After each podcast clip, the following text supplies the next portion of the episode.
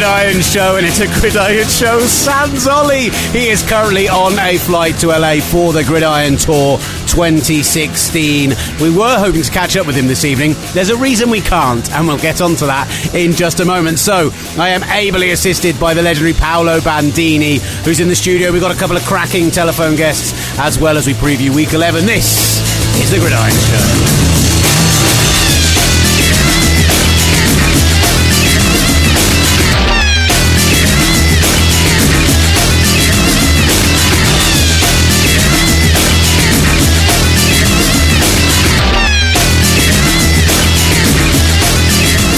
Going to let the intro go nice and long as an ode to Ollie. Uh, Will Gavin and Paolo Bandini in the studio, as usual. Get in touch with us at Gridiron. Thank you very much for tuning in. Just a little bit more of that. Uh, we always enjoy when you join us. Uh, uh, we're coming up, we're going to be speaking with Vinny Bonsignore uh, who covers the LA Rams. You've heard him on the Talksport 2 show and on this show before about the fact that Jared Goff will be starting his first ever game in the NFL, the number one overall pick. Again, that Ollie will be at this Sunday. And we'll be speaking with Richard Graves from Sky Sports on Tony Romo and getting all totes emotion this week. Uh, but Paolo, first of all, thank you for coming in and covering more than ably for Ollie Hunter. How are you, sir? I'm pretty good.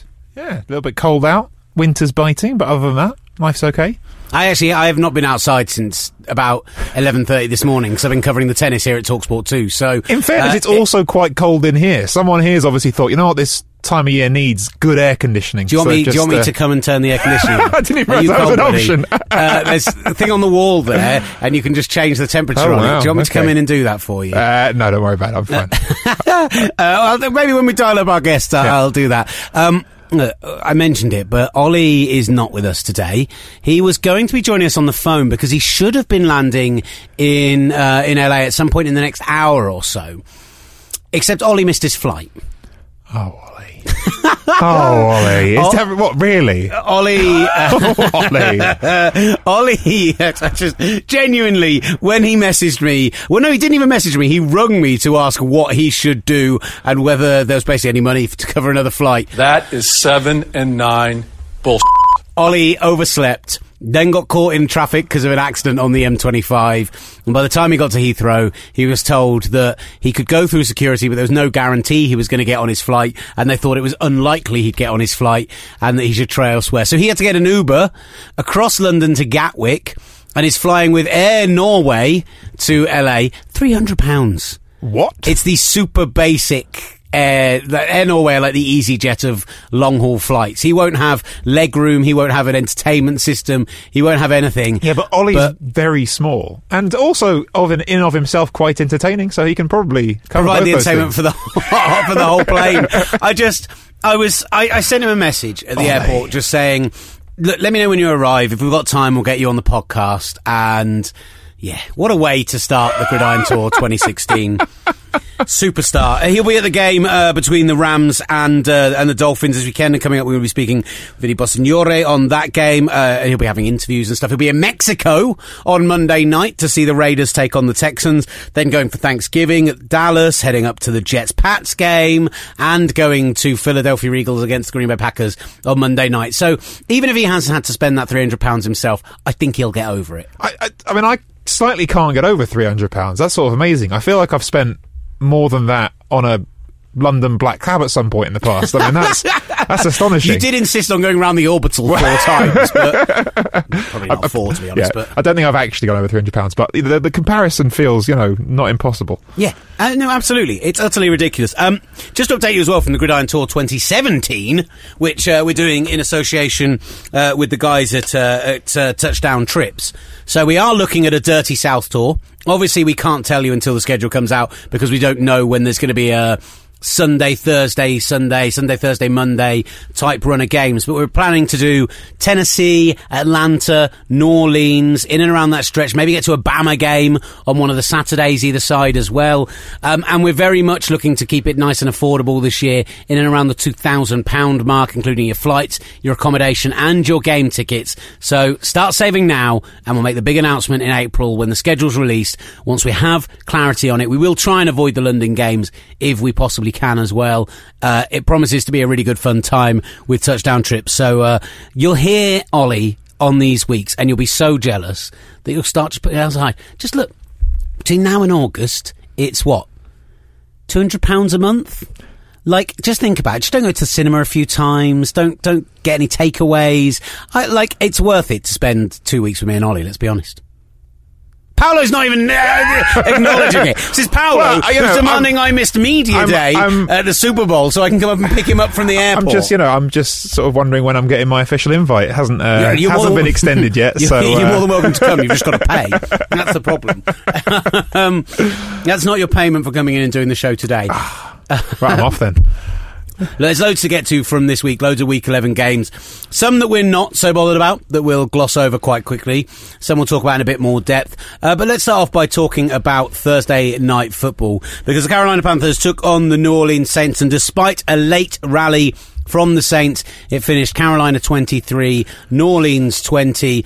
Genuinely the big news from this game was the fact that Luke Kuechly went off with what looked like a really nasty concussion. He has entered the concussion protocol. He was, uh, you know, struggling to catch his breath. He was clearly in tears, eyes glazed over. It looked like a really, really nasty hit. And, and Mark, I mean, Mark Ingram had something similar in the first half, but nowhere near as bad. And I just feel like Paolo. I look at these two teams.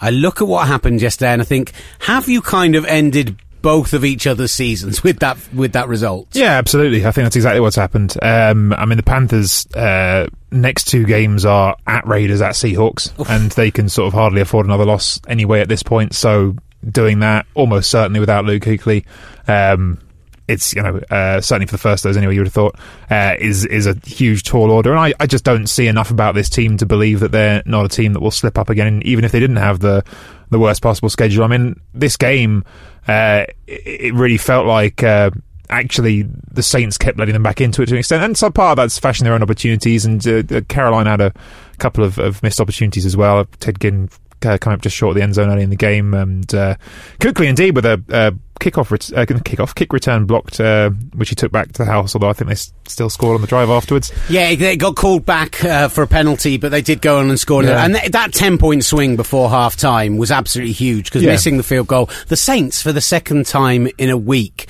managed to, and I, I, Will Lutz not to blame for either of them as far as I could see. Maybe a little low on the kick last night, but you, you kind of, uh, you just couldn't believe it for that point of the Saints. That looked like it was going to bring them back to what, 13 6 down, and instead they went 23 behind in at the half. I got a little bit frustrated because I'm going to be honest with you. I slept through the first quarter, woke up about halfway into the second quarter, saw all the action, and then the second half I just got really frustrated because whilst I appreciate that what the Saints have done in recent weeks is become much more of a, a run-heavy offense, much more of a uh, a ball control offense.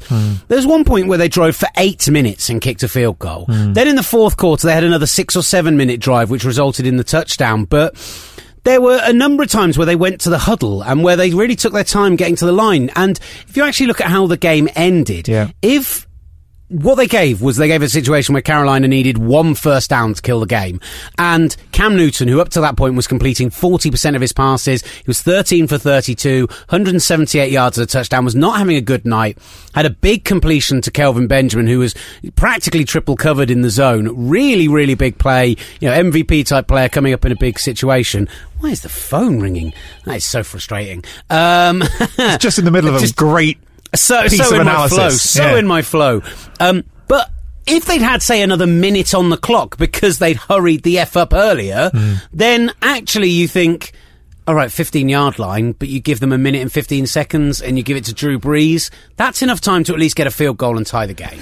Yeah, I mean, you're absolutely bob on, and I think that if anyone hasn't seen that um, that one Cam Newton throw on third down, it's worth revisiting because actually, you know, it's not just that um, Benjamin's triple covered; it's that there the pocket is completely collapsing on top of him. He's he's just stands in there and gets hit by about three guys at the same time to make that throw, um, and and uh, and I think that to me was sort of the sort of the, the summary of this game almost. The Saints were the better team. They played better team football through the game.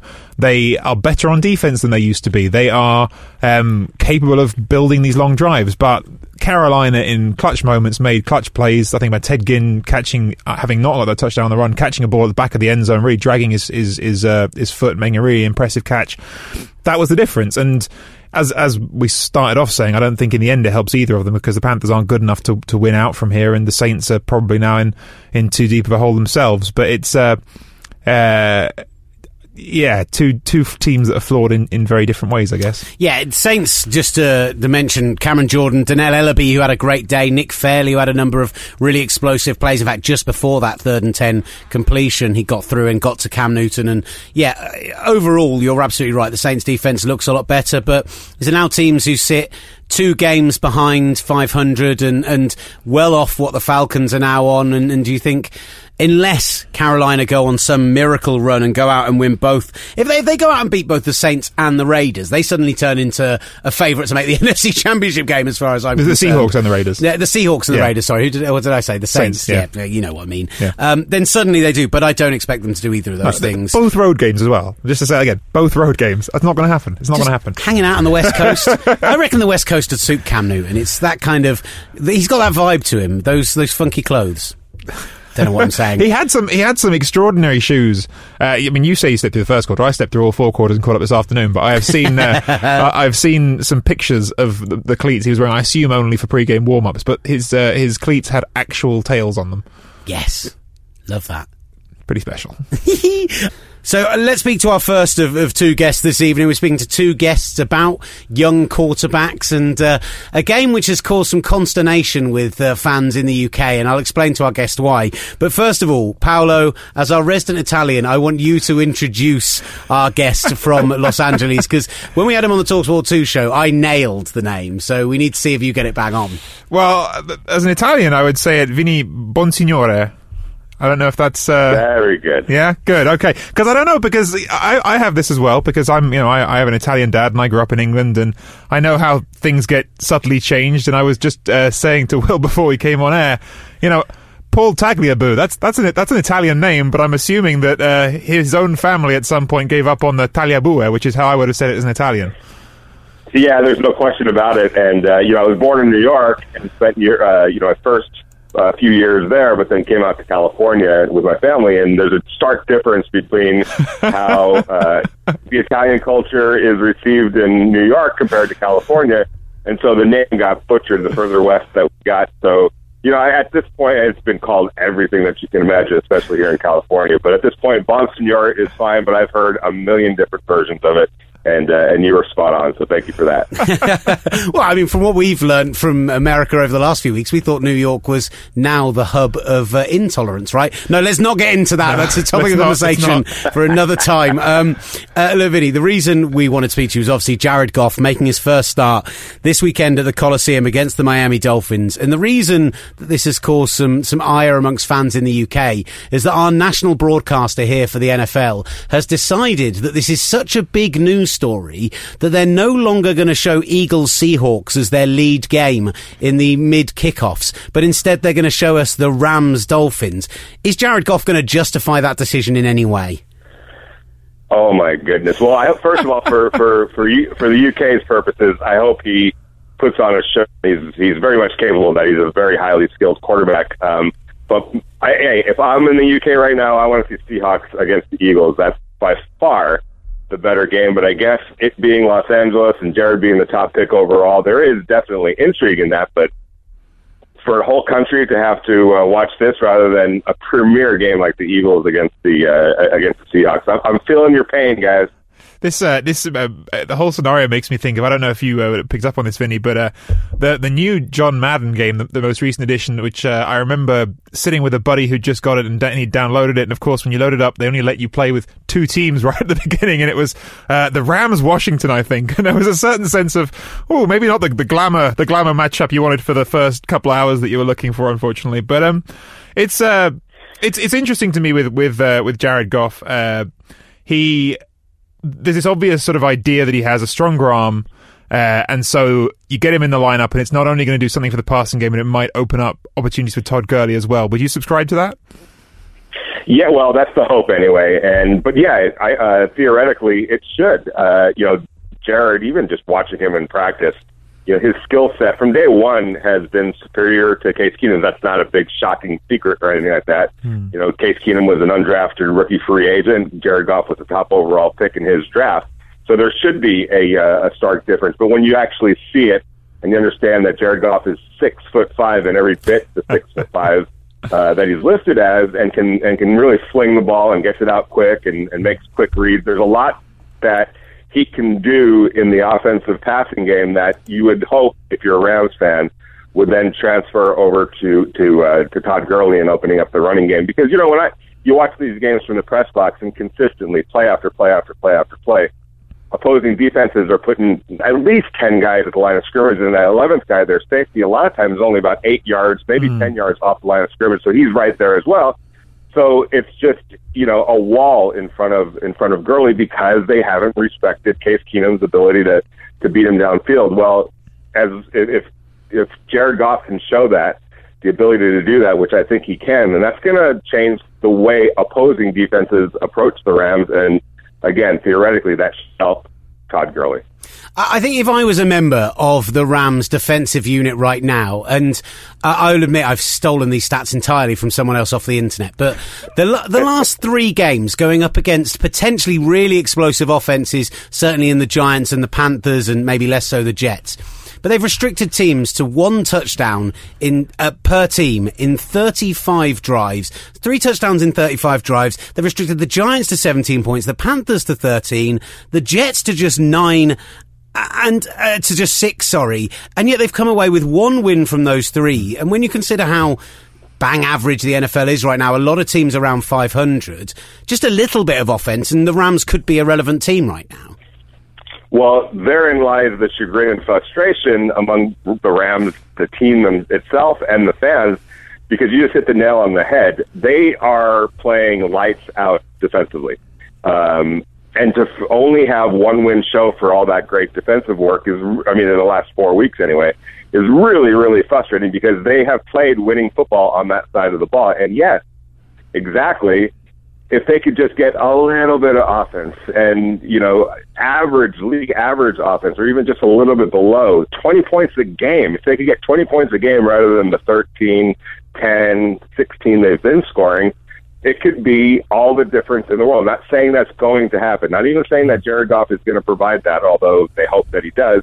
But if he can, it definitely changes the dynamic of the Rams because otherwise, you, you, you can even throw special teams in there. They've got a punter that's just booming the ball. You've got a great uh, kick return or excuse me, kick defense and punt return defense.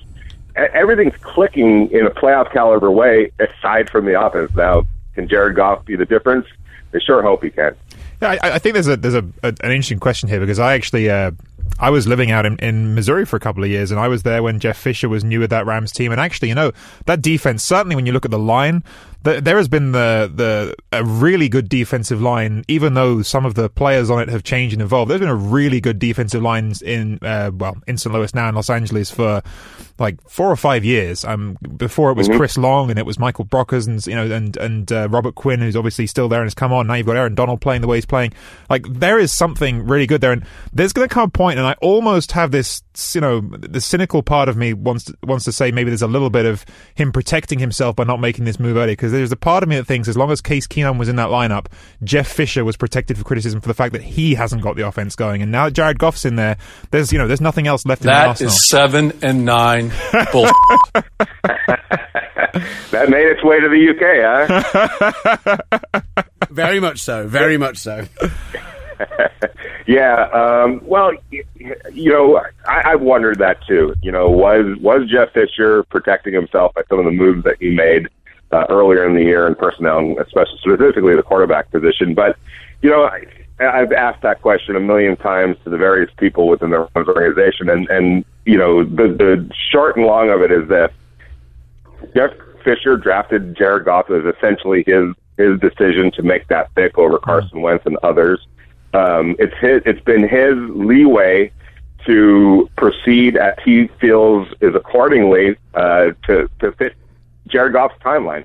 So everything that they've done from day one, even before they decided on Carson, or, excuse me, on, on Jared Goff, but everything has fit in a timeline that they've established. And I have to give them credit for sticking with their guns. I truly believe that Jeff Fisher wanted to see Jared Goff progress to a point he felt he could go out there and be a capable NFL quarterback. And it had nothing else to do with anything else, including his, you know, we all know that he's in the last year of his contract. He's trying to get an extension for 2016 and beyond. Uh, but I think that he had the best interest of the team, not himself, in mind when he made the decisions that he did. And you know, if you ask, well, why now? Why why are they making this switch now? Well, there's a couple of different reasons. Number one, Case Keenum was obviously digressing, as was the offense over the last three or four weeks.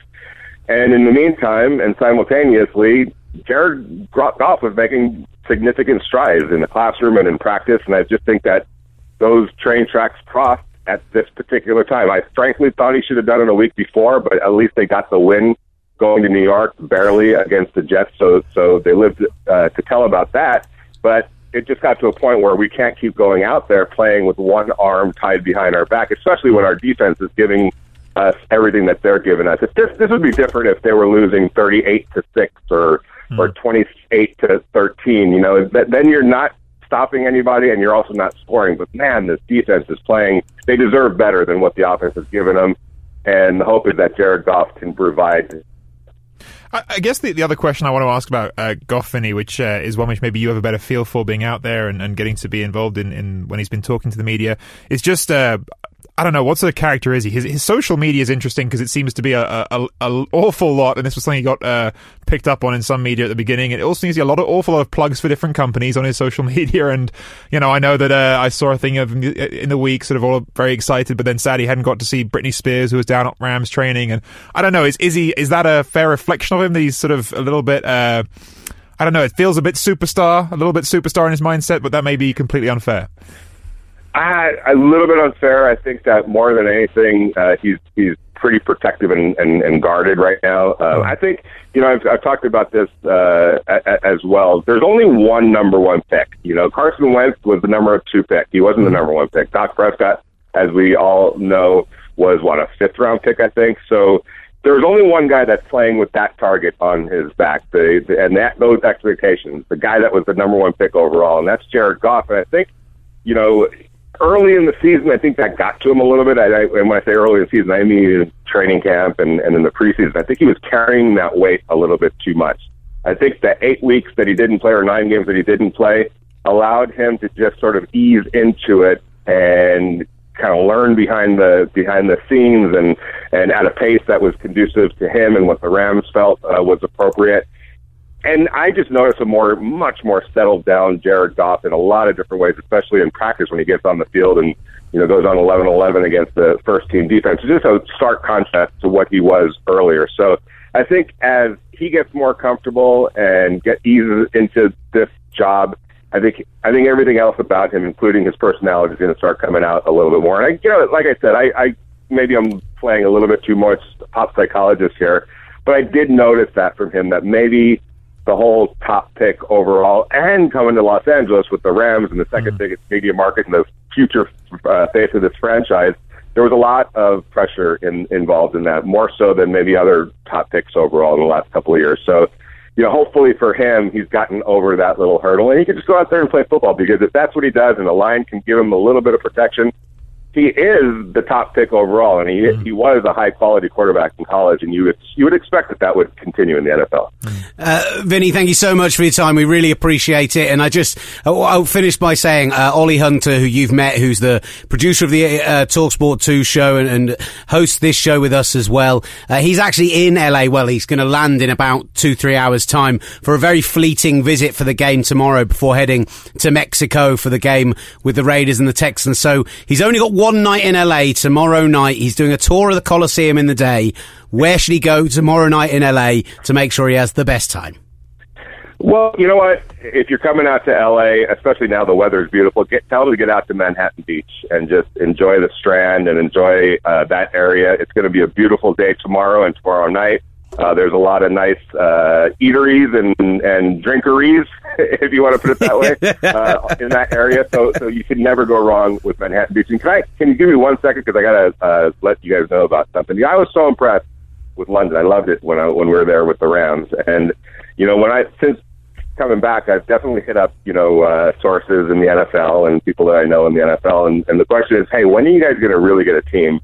In London. And just to, I'm not trying to, you know, get expectations way up and way high, but the, the, the timeline of three to four years is certainly, it's very, been very consistent in, in what I've been hearing. So I don't know how it will, you know, come about, whether it's an expansion or whether it's the Jacksonville Jaguars, who have always been, you know, rumored to potentially make that move, uh, getting out there. I do believe sooner rather than later, we're going to see a team in London. I think that would be an awesome thing. And Vinny, we'd more than welcome you coming back out to cover them, hopefully, against the Rams, or just come out and, and have another sojourn because we enjoyed having you here. Vinny, uh, uh, really enjoyed and uh, thank you very much for joining us.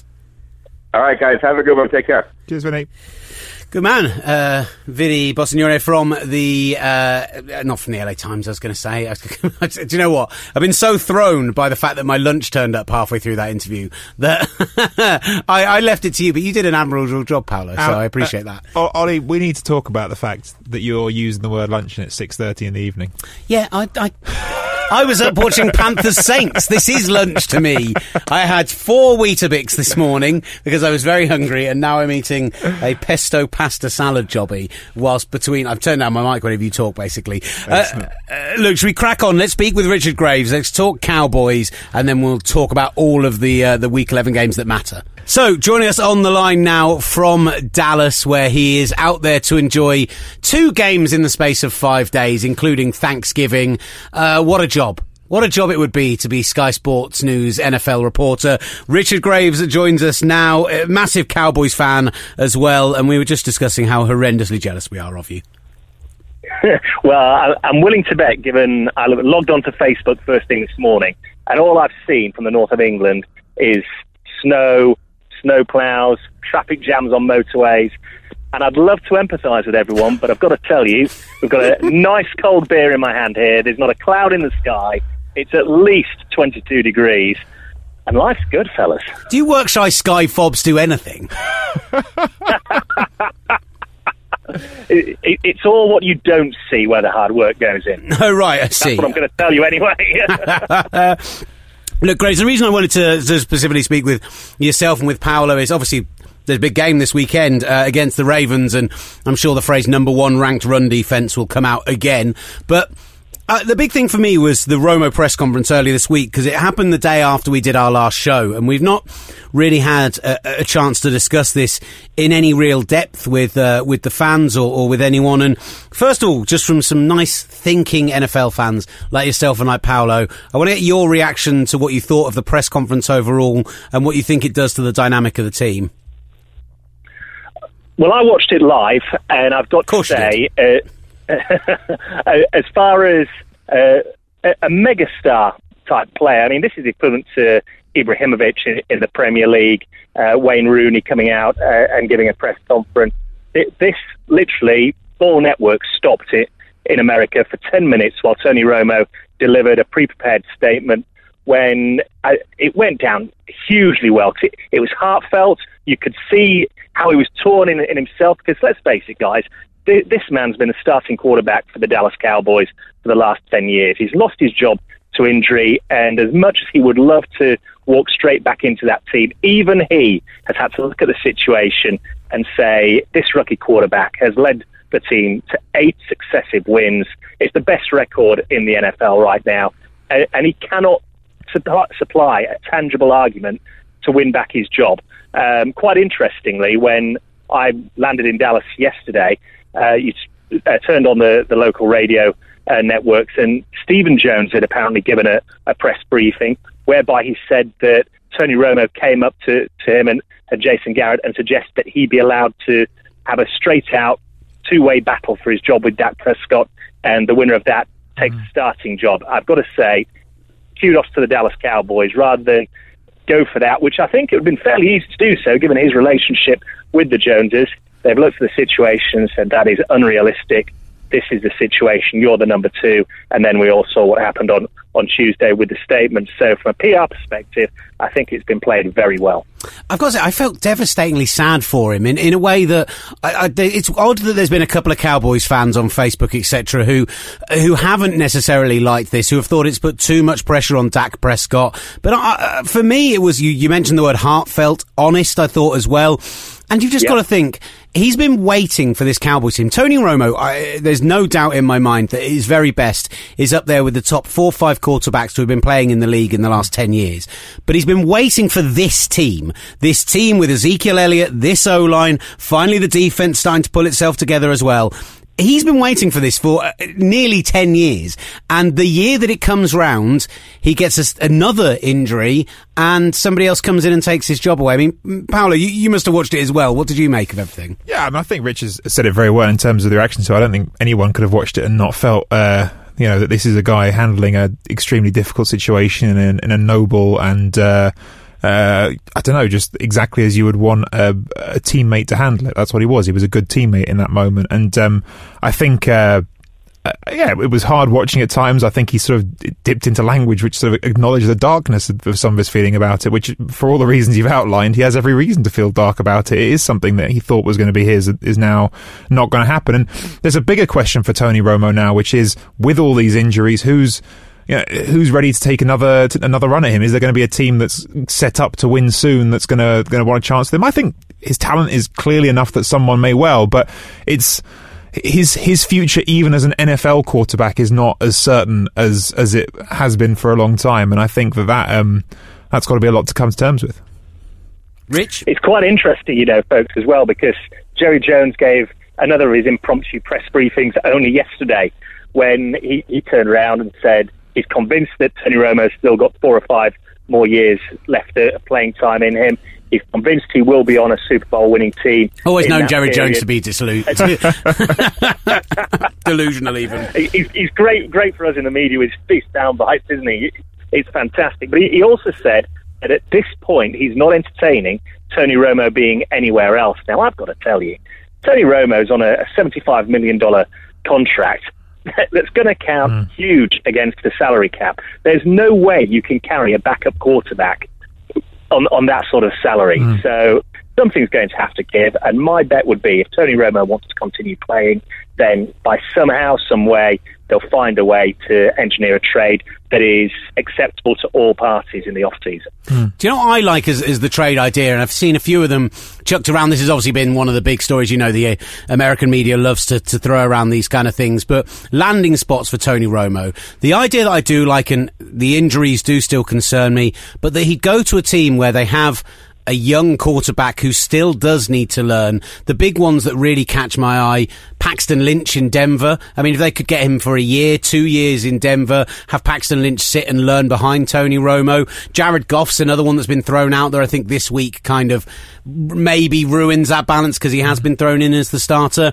I don't think that he's going to go to a team like the Browns, the 49ers. Yes, they've got a lot of cap space, but they're a rebuilding team. That's he needs to go somewhere where there's an existing Super Bowl window, and I think there are very few teams that sit on they have an existing Super Bowl window, but they don't have a quarterback. It's it's a difficult mix that he's going to be able to find. Yeah, there was an interesting um, uh, thing that uh, the, the, the, MMQB published just uh, the other day, which is an interview that uh, Peter King did with uh, Romo before the season started, before he was injured.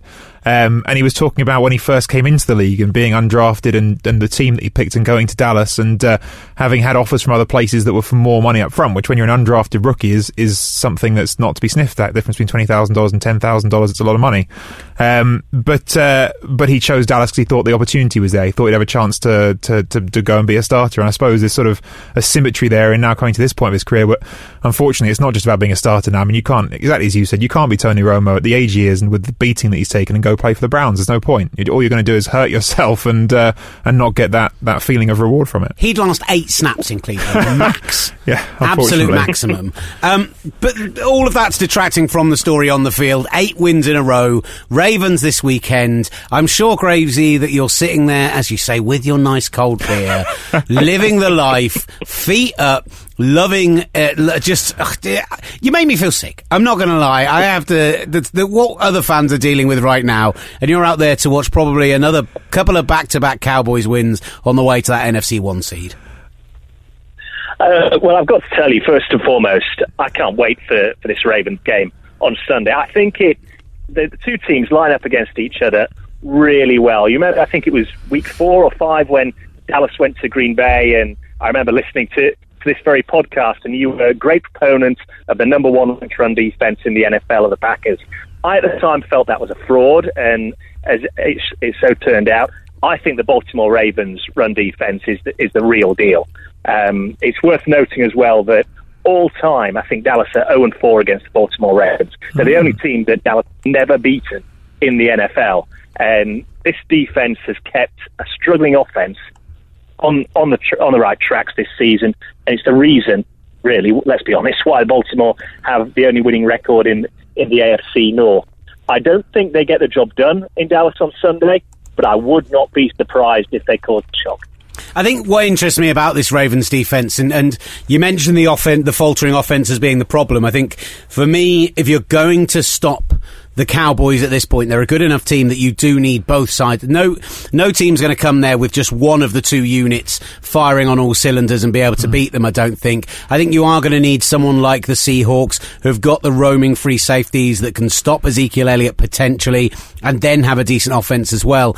But what, what I really like about this Ravens defense is that outside of Eric Weddle, who's obviously a big name but aging, Terrell Suggs, who's a big name, it's guys like Timmy Jernigan. It's guys that these, these kind of uh, not no name defensive linemen. They were picked high, yes, but they're not superstars and they're doing it week in week out. And actually, it's why I kind of fancy the Ravens out of the North, even though I'm I'm with you. I don't think they're good enough to go and win in Dallas.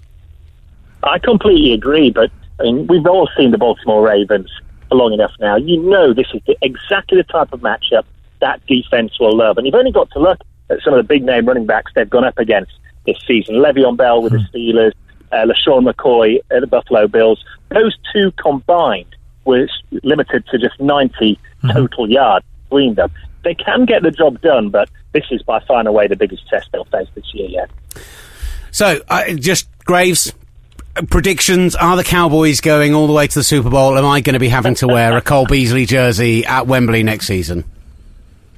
Well, I, I, want to say yes because I want to see you looking very uncomfortable for four hours in that Dallas Cowboys. Just buy me a medium then. uh, look, I, I think they'll make a run deep into the playoffs. Whether they're good enough all round to beat the Seattle Seahawks, who are my preseason tip to make the Super Bowl from the NFC, put my neck on the line there. As, as you well know, I always do. Uh, you love a bold prediction, Rich well, Carolina Panthers at home last night on a short week. Who didn't see that coming? um, look, look, they've got the talent to do it. Whether they're going to be good enough to sustain it, handle the pressure, and all that goes with that, um, take the Super Bowl, I don't know. I still have reservations about this defense, which has put up surprisingly good numbers, but we've seen on several occasions they are susceptible to um, being defeated in the air. Although in the secondary, again, they played better this year. I, I still fancy the Seahawks, but only just. Rich Graves, Sky Sports News, thank you very much for your time. Go and enjoy your beer, and we'll sit here and slave away in miserable, cold London. I look forward to catching up soon, guys. Catch you later. Uh, Richard Graves there, Sky Sports News. Uh, before we move on to look at any of the rest of the week, what are your thoughts on this Cowboys Ravens games? Paolo? Yeah, I, I, I think um, we've covered most of the, the obvious bases. I do think I'm really fascinated to see how the Ravens handle Ezekiel Elliott because exactly as uh, Rich just said, they did actually shut down Le'Veon Bell, and they didn't. I wouldn't say they shut down LeSean McCoy, but 58 yards on 16 carries. I mean, they certainly made it a lot more difficult for him than pretty much anyone else, and especially at that point in the season, early in the season when McCoy had a bunch of big games.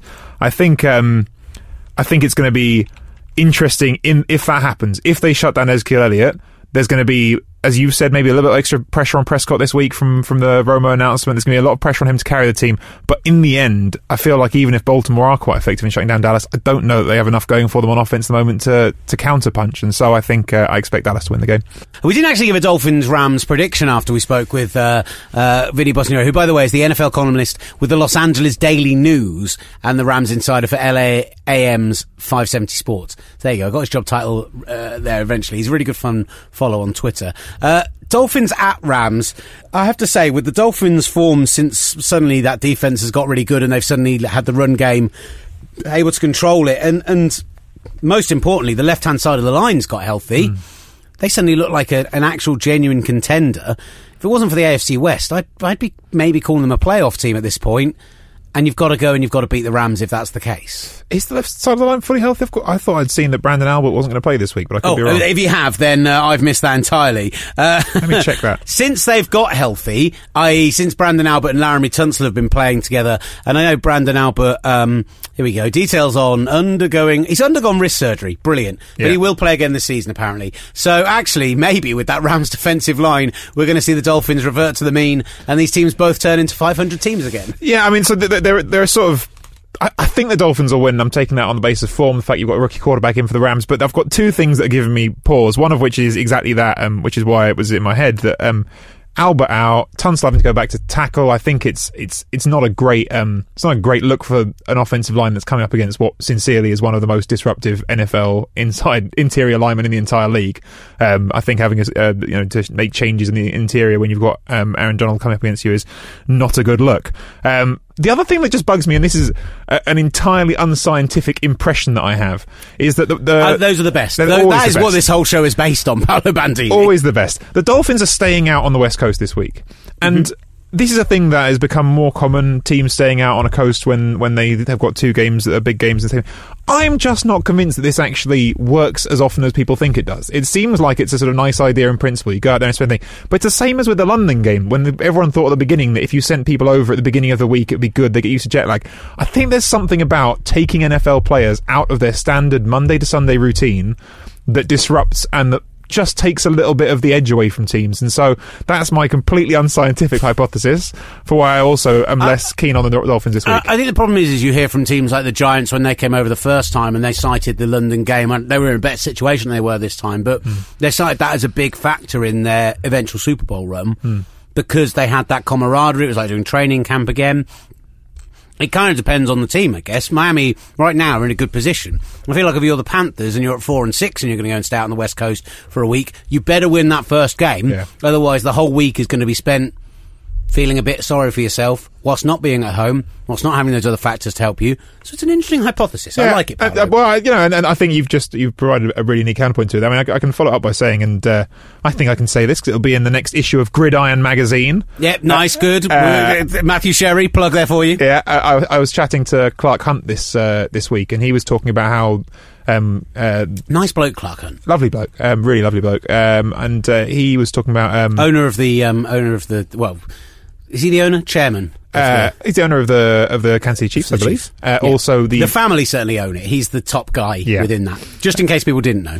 Uh, also, the head of the international committee um, uh, among owners, and he uh, uh, he was saying that the early kickoffs in London um, were very positive in his opinion for that reason because he was talking about with the Chiefs um, when you play over here at that time, you can fly back and you can get back uh, from those early kickoffs in London, get back home, even if it's a longer flight, at about the same sort of time on Monday morning as you might from a, a West Coast trip or from a, you know a big trip somewhere else.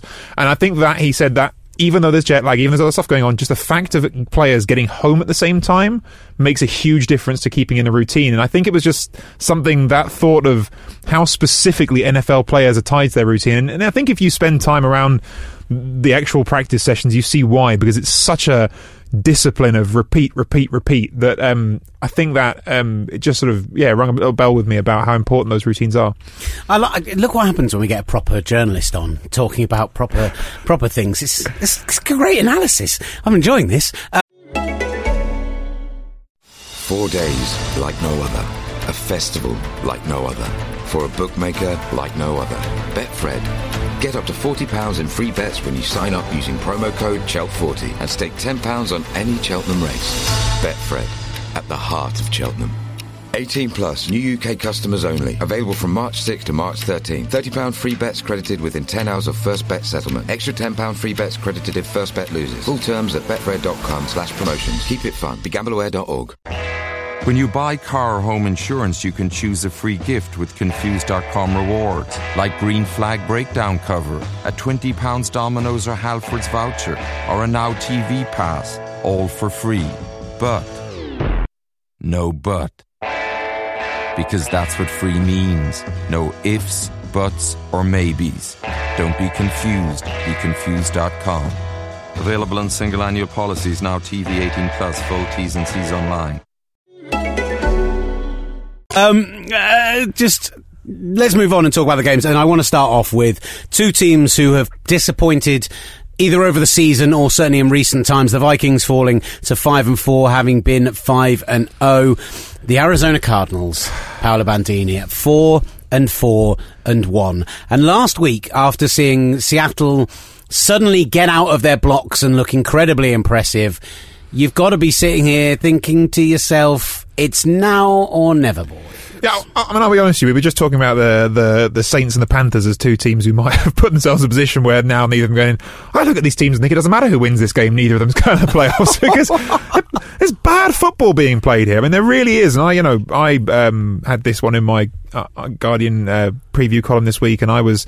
Uh, I hate picking the Cardinals anyway because, as has been discussed on here, I'm a Cardinals fan, um, and I hate even more trying to pick them. And I ended up picking them despite seeing what I saw against San Francisco last weekend, because they were horrible. They were horrible for large parts of that game, and the only reason that I was able to, the only reason I was able to, the only reason I came, I came to the to the, the pick of them in the end is because you've got Minnesota averaging 2.7 yards per carry, which is ludicrously bad, um, against a defense that, for all its problems, is still a strong defense. Um, and if nothing else, Arizona can still run the football.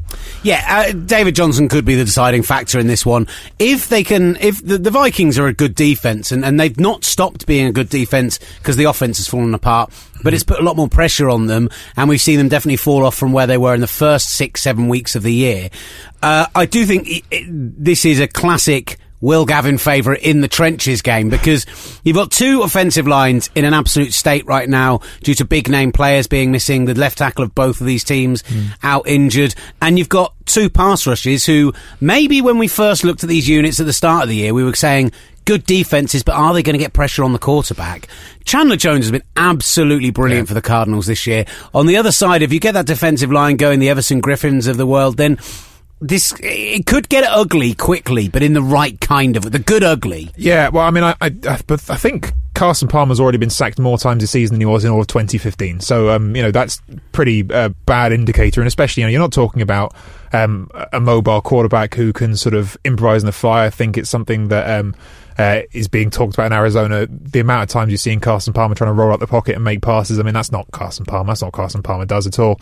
Um, so evidently problems there. And I think that's, again, a testament to David Johnson, the fact that he's been able to run behind that offensive line still and against good defenses as well.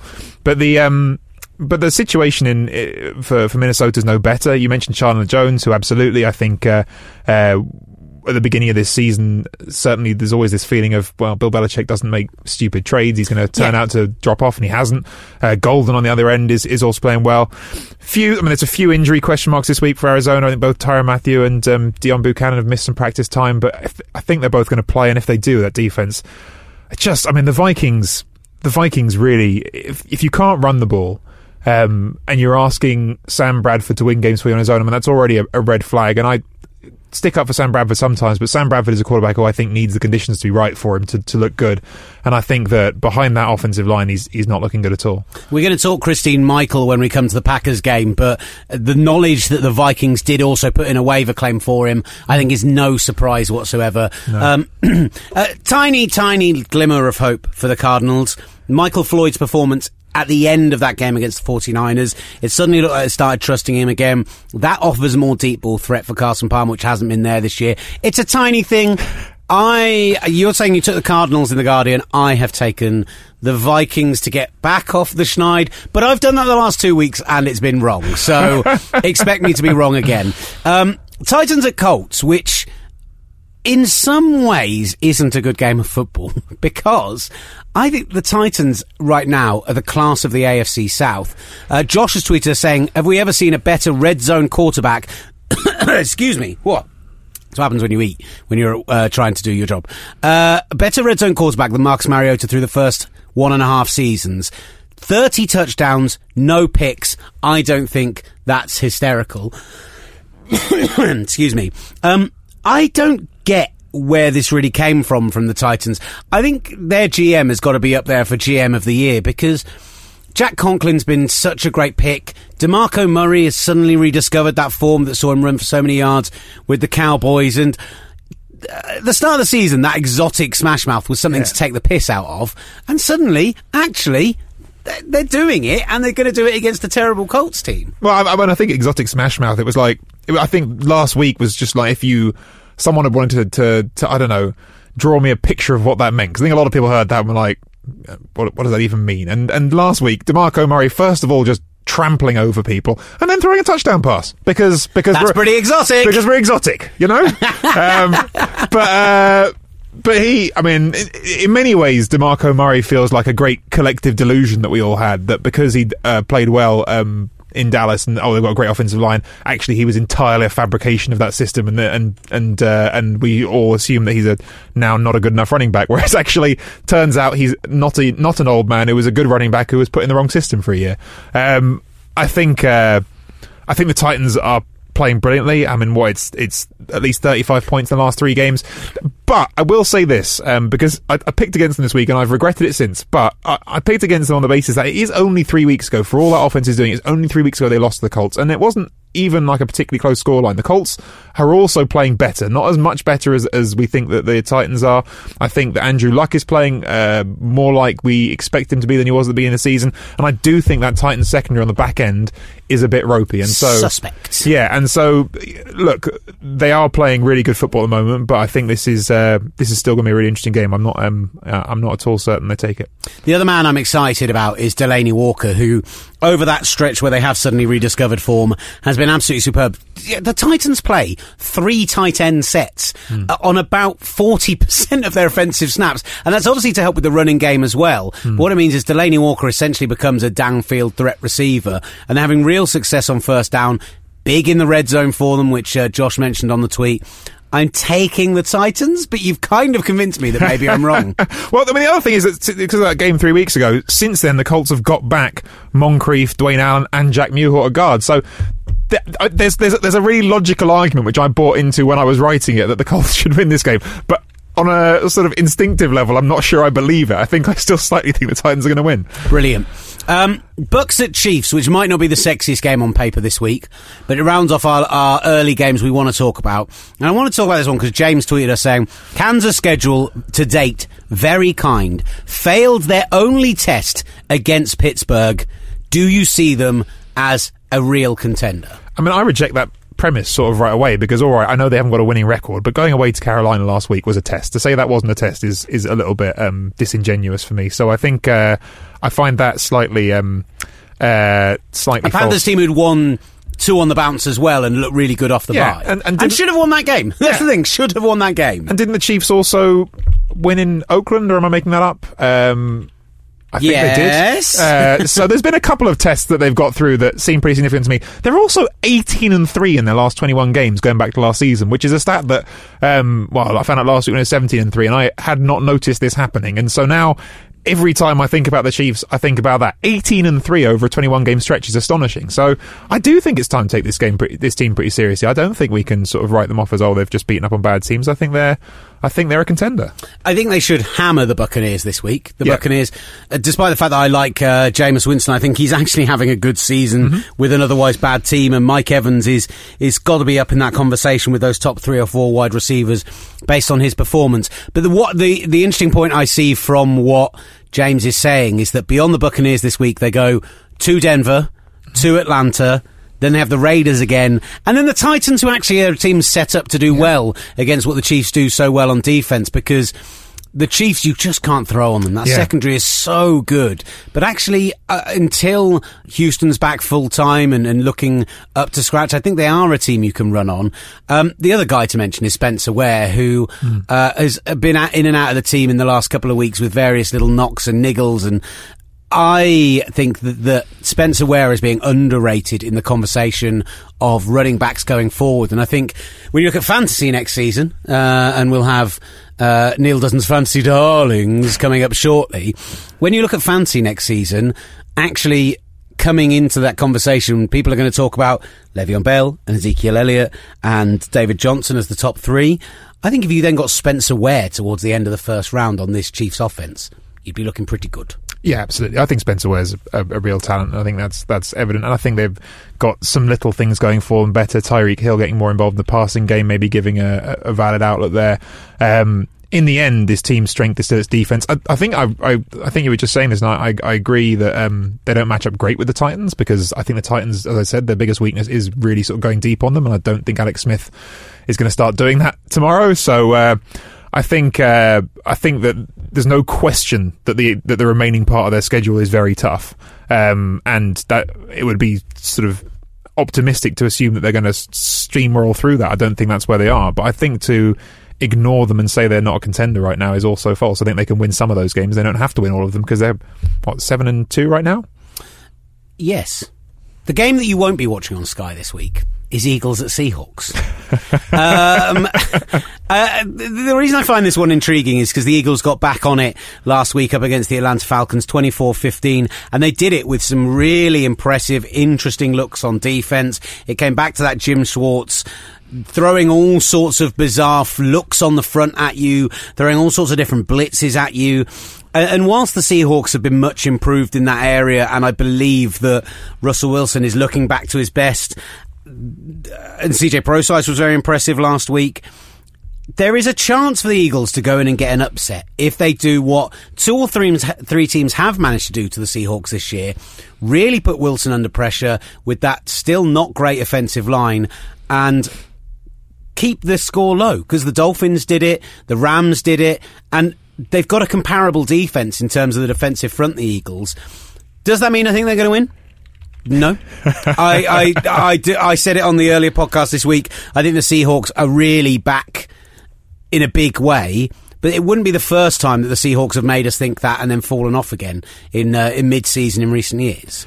No, that's fair. Um, and and I, you know, the, the timing of the Christine Michael decision was a little bit odd as well to, to sort of do that before we've seen Thomas Rawls come back and, and, and join. I don't, as you say, Procise ran well, but um, you sort of imagine that, that that Rawls is a part of that picture for them to to carry on without him. And so there there, there are some question marks there, but I don't know. I still I think they're going to win this weekend. I think they they look like a good team right now give some love to Brandon Graham of all players. I just I know that's not a name who jumps up regularly, but he's having the best season he's had of his career since he was taken 10th overall about four or five years ago by the Eagles. He was drafted very high. And has never had the production to suggest that. Yeah. He's having an absolute monster year. He's on course for his first ever double digit sacks. Yep. And opposite Barwin with Fletcher Cox inside of him. Uh, excuse me. And um, I'm really sorry. I, can you tell I'm tired? Um, and Jim Schwartz doing what he's doing, just just quietly having a great year. Um, let's talk Christine Michael because Josh, I don't know if it's the same Josh or a different Josh. Lots of J people tweeting us today. Uh, said, Will Christine Michael give Green Bay a run game teams have to respect and in turn help the receivers get open? Hashtag tell D- TGS. Packers at four and five, going to Washington at five and three and one. Poor Olly Hunter is having a very, very rough time of it right now with his Packers. I know he's out in LA and he's living up, up in the sun and he's probably enjoying himself. But the Packers are having a tough time. Aaron Rodgers having to come out this week and stick up for his head coach. The head coach having to come out and stick up for Aaron Rodgers. It's all got a little bit tough for Green Bay. What do you make of Christine Michael coming into that team and them going to Washington this week? Well, I mean, to answer the question directly, do I think that he is going to make them a running team that uh, people will uh, suddenly respect the run? The answer is no. Um, Playoffs? um, you be- kidding me? Yeah, exactly. you, you tell him, Jim Mora. Uh, I. I, I, I just think um, there's so many reasons in which I don't think that's that's uh, likely. First of all, he's coming in not even a mid-season, beyond mid-season to a team.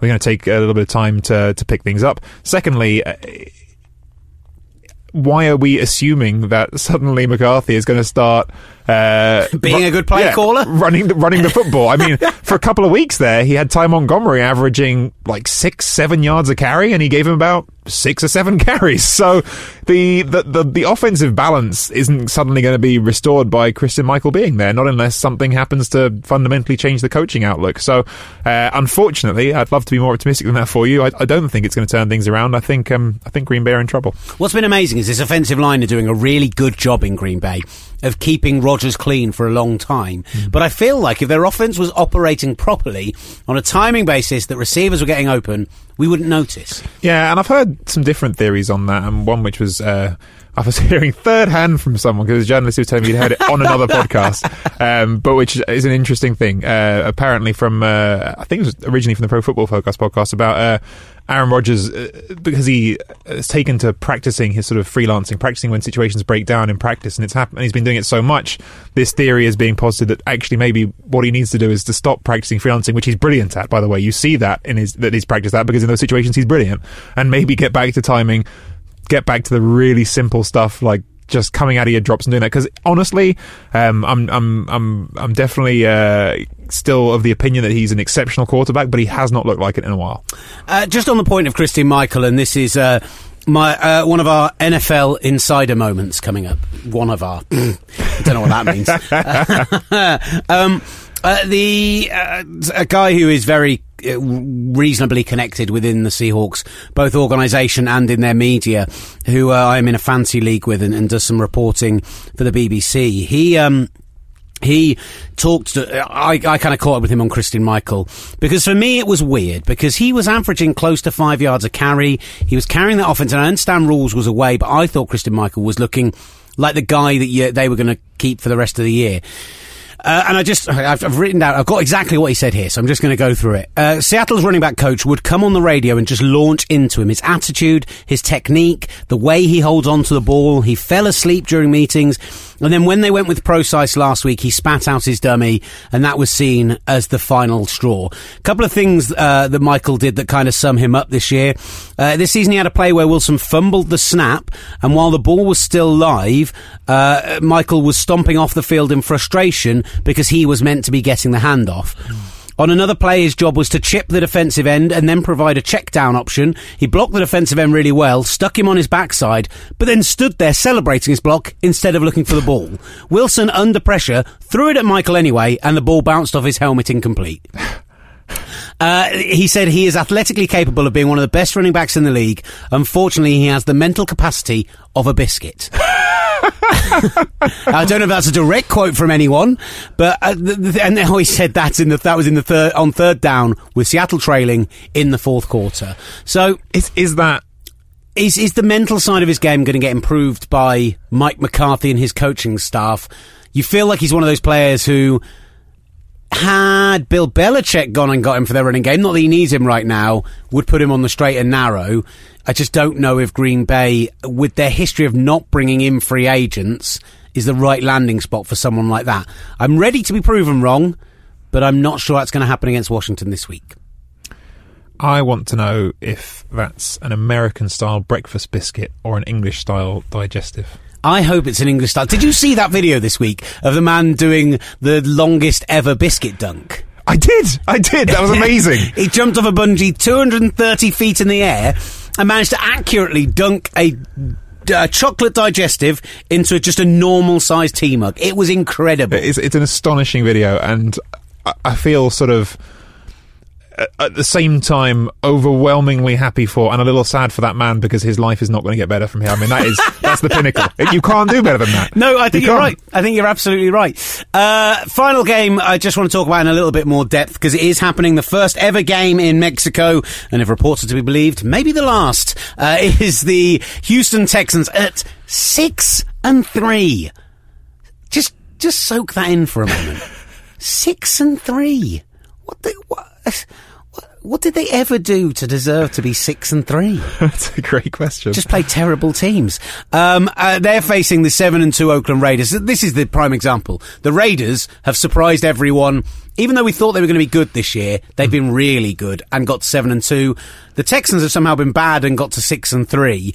Uh, the wild card here is the fact that it's being played in Mexico, away from the Raiders Stadium, etc., etc. But you'd kind of feel like if anyone if if you're going to face somebody to get your big money quarterback off the slide, you don't want it to be the Raiders defense. They have been really good.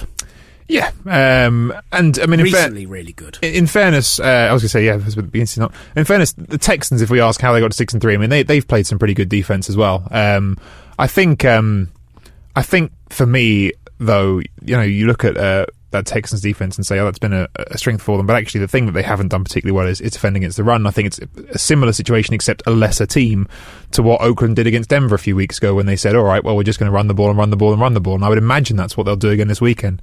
I saw something in the, the Kansas City Star um, just uh, earlier today. Um, I, they tallied up. Uh, they'd obviously taken interest in and tallied up uh, how many times each team in the league had gone to six offensive linemen. You're talking about the Titans throwing an extra mm. tight ends to block. Uh, teams throwing an extra lineman to block has been a bit of a trend this year, and the, the Raiders lead the league with with six offensive lineman sets, 130 snaps. Um, I think that the game is being played. Um, That's why Menelik Watson looks like a starter. right. um, don't mean that. We love you, Menelik. Um, the game is being played uh, at altitude. I think it's higher than Mile High Stadium, uh, the Azteca. So. I've never been to the Azteca, but I'd love to go. As, for a football game, I'd love to go. A soccer game, that is. Um, obviously, I'd love to be there on Monday for the football as well. Yeah. But uh, yeah, I didn't know that. That's news to me. Yeah. So so I don't know. I just sort of have this image in my head that what's going to happen is that Oakland are going to get together that stable of you know basically unremarkable backs. You know, your uh, Richard and Latavius Murray and uh, Washington, and they're just going to say, "All right, we'll just."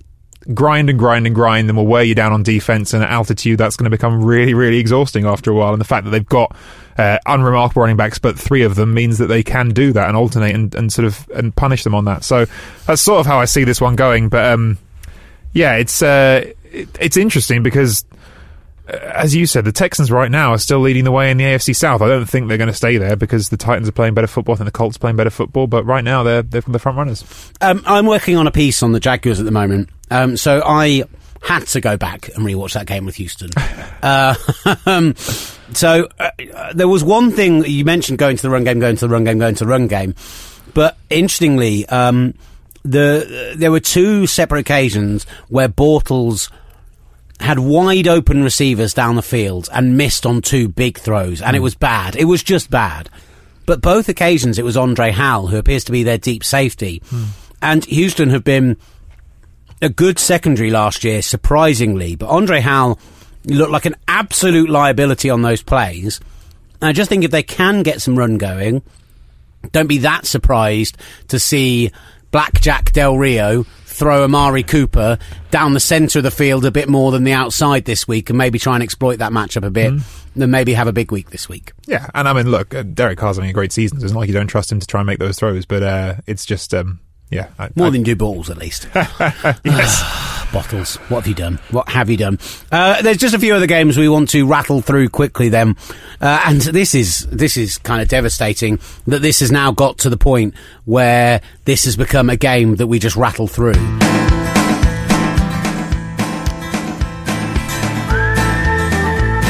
I am hard off this bandwagon. Can I play these two at the same time?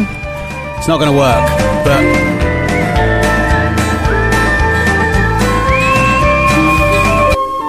When the Cincinnati Bengals, like that didn't work at all, but I went with it. This is why we need Olly here. Olly, stop going to America. Uh, when the Cincinnati Bengals lost last week, it was finally time for me to get firmly off that bandwagon. This week they faced the four and five Bills, who've impressed in fits and spurts this year.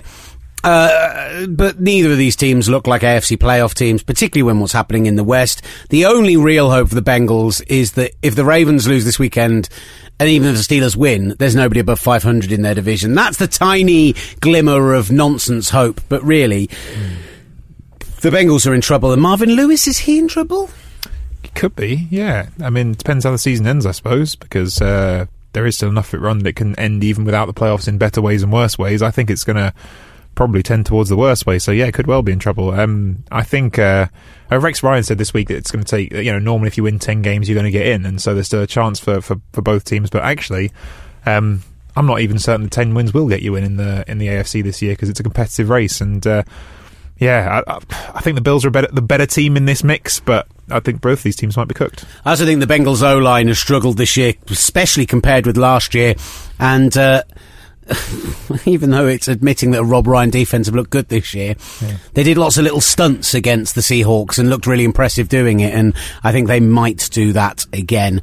Uh, I've taken, well, I've taken the Bills. Um, uh, do you yeah. do the Gridiron Pick'em League? I do. Uh, I'm annoyed you're about doing, it. You're doing better than I am. I'm, do, well, I'm doing pretty well, but I'm two picks behind Sherry, and both of those picks are Thursday nights I forgot to submit that I got correct. Oh. I, can, I can oh. prove it because I also do the NFL. Uh, oh well, I'll, I'll update it if you can prove it. I can prove it. Yeah, All then right. sort that out off air. But right. Uh, uh, uh, Jags at Lions. Um, but I don't, was I supposed to say that I picked the Bills? I don't know if I said that. I, have, I have picked the Bills. Um, yeah, I, we all believe you. Um, but the Jags at Lions, yeah. I mean, as you've been talking about, Blake Bortles is horrible right now. I mean, we've seen a little bit more, at least, of Allen Robinson the last couple of weeks, which is nice, but. That team is unfortunately severely hindered by its quarterback. Um, I have a bold prediction for this game. What's that? This is going to be the first time this season that the Lions are not going to be losing in the final 90 seconds of a game. They are not going to need a fourth quarter comeback this week in order to get a W in the column. I'll buy that. Yeah, I think that's probably right. the two and seven Bears are the six and three Giants. Uh, if the Lions did lose this week, then I'm calling the NFC North our division of disgrace. It's happening. There's some talk this week about whether or not the Bears are tanking to get a good quarterback because they want rid of Jay Cutler. Uh, and they've obviously roundly rejected it, but that Bears defense has got better and better and better as they've got healthier and healthier. And I thought were really good last week, actually, mm. and unlucky because they uh, four turnovers in the first half only turned into something like 16 points. Yeah. Um, and that was all on the Bears defense being really good, even though I like Jameis Winston, but they fell apart in the second half.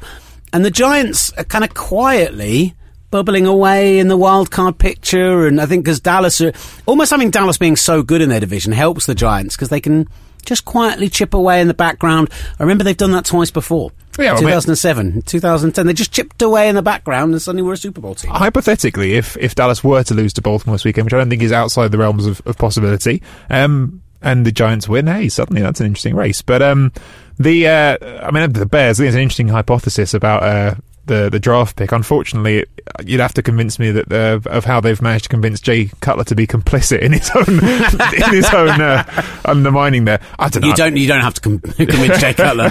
Just run some plays that involve him doing anything with his brain. Um, yeah, I mean. It, that was already an ugly looking offense before Alshon Jeffery got himself suspended, so um, you'd certainly think the Giants will win. Uh, there are two games left. They both involve teams that should be quite dominant in the AFC. One definitely is, one certainly isn't. Going up against terrible, terrible football teams.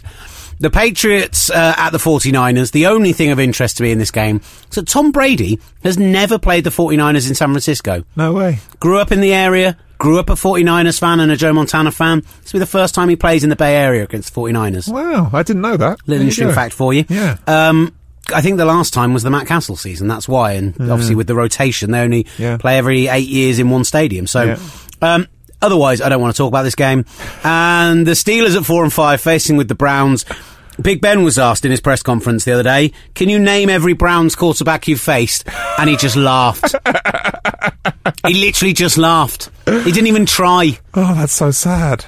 Um, there was a uh, there was a quote from uh, I mean Hue Jackson seems like he gave some colourful press conferences this week, but there was just one quote which I uh, highlighted because it was just summed up uh, the situation, which is I will be the first to tell you there are times when I wake up and go, "Wow, what am I doing?" no, it's, oh, it's slightly unfair to take him out because he's talking about, you know, the, the whole build up to that is about him saying, no, you know, I, I believe that we can turn this around and, and I think that um, uh, we are trying to become division champs and Super Bowl winners, which is big, um, a big thing to say. Do you know uh, Cleveland right now could still win the AFC North? That's true. They won't, to be clear, but they could. Um, but just I, saying, just saying. I just sort of, I just sort of, I enjoyed, I suppose, in you know, it's his image. He shared it with us. The the the, the sort of, I enjoyed his sort of slightly mean way, but Hue Jackson sort of waking up in the morning going, "What am I doing?" what? Because I believe he's a good coach, Hue Jackson. Actually, I believe he's a good coach, but that team is. Pfft, I actually think that they have more reason for hope there than the 49ers do. I don't think I don't think they're going to go without a win, and I think that the game that I circled when I was looking at it right now is I think they've got um, the Bengals still to come, and the way the Bengals are, are, are teetering at the moment, I can see that being a, an interesting game. But I don't think they're going to stop uh, Pittsburgh. I think Pittsburgh, despite their record, despite the fact that they are um, definitely soft on defense and shooting themselves in the foot more than they should, they're still a good team there. You've still got Ben Roethlisberger at quarterback, Le'Veon Bell at running back, and Antonio Brown out running routes. They're going to score a lot of points this week couple of underwhelming offensive performances from the Steelers. That could all be turned around this weekend. Uh, that's all the games. We do have to quickly do, uh, because I forgot it last week and I feel ever so bad about it. And I'm sure he'll join us on Monday. We're going to do, that's something silly. We're going to do a call-in show on Monday. So we'll do, get in touch with us on Twitter. We'll call you so you don't have to pay anything. But we're just going to do a tell T, a call TGS. You call up. I'll chat with you. We'll maybe get a studio guest as well. Haven't really decided yet, but we'll do it on Monday night and it's going to be lots of fun. So join us for that one. In the meantime, before we sign off, here are Neil Dozens of Fantasy Darlings.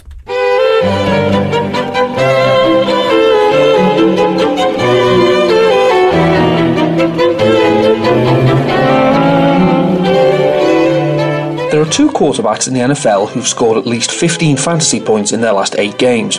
One is Cowboys rookie Dak Prescott, while the other is Tyrod Taylor.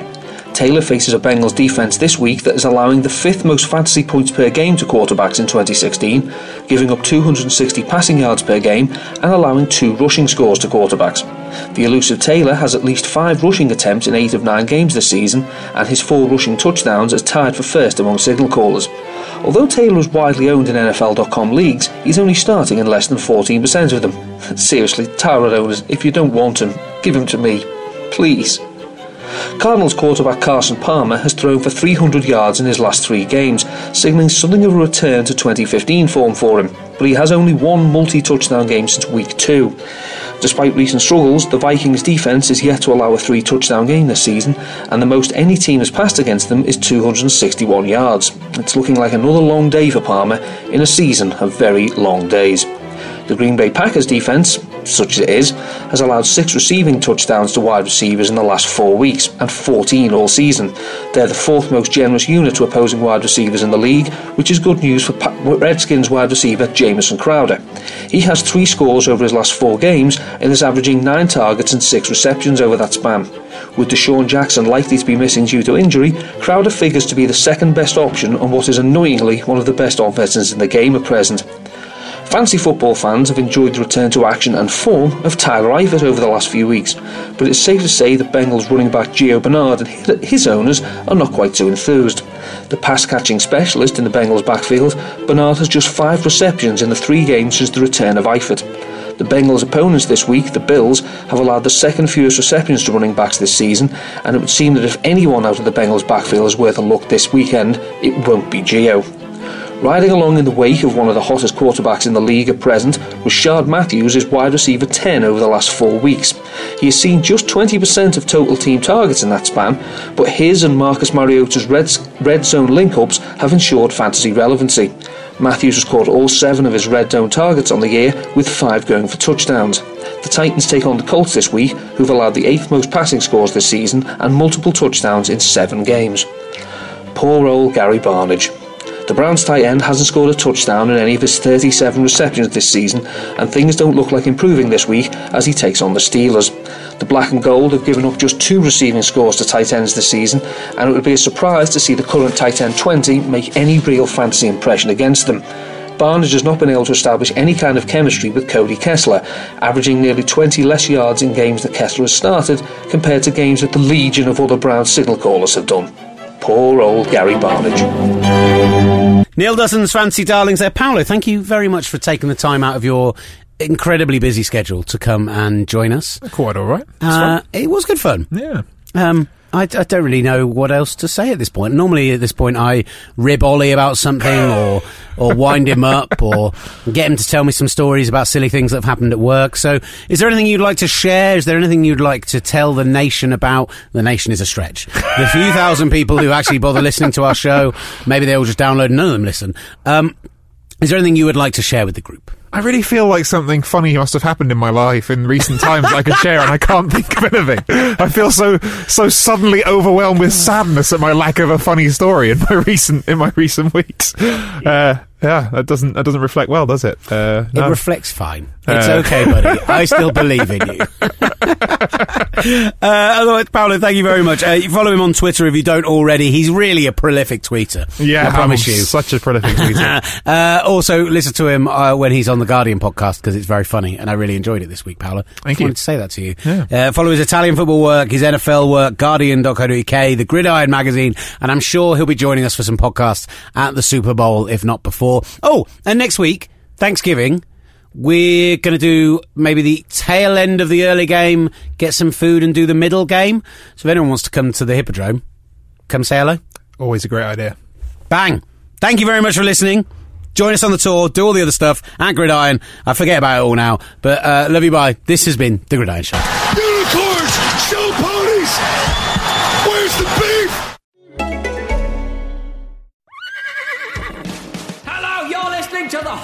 Ramble Daily, where we'll be covering all of your horse needs. And there's more. Every day during the Cheltenham Festival, Betway are giving you the chance to win £50,000 in the free to play 4 to win game. Head to betway.com to play now. Up next, more horses. Horse, horse, horse. Horse, horse, horse, horse, horse, horse. Full terms apply, 18 plus only, begambleaware.org.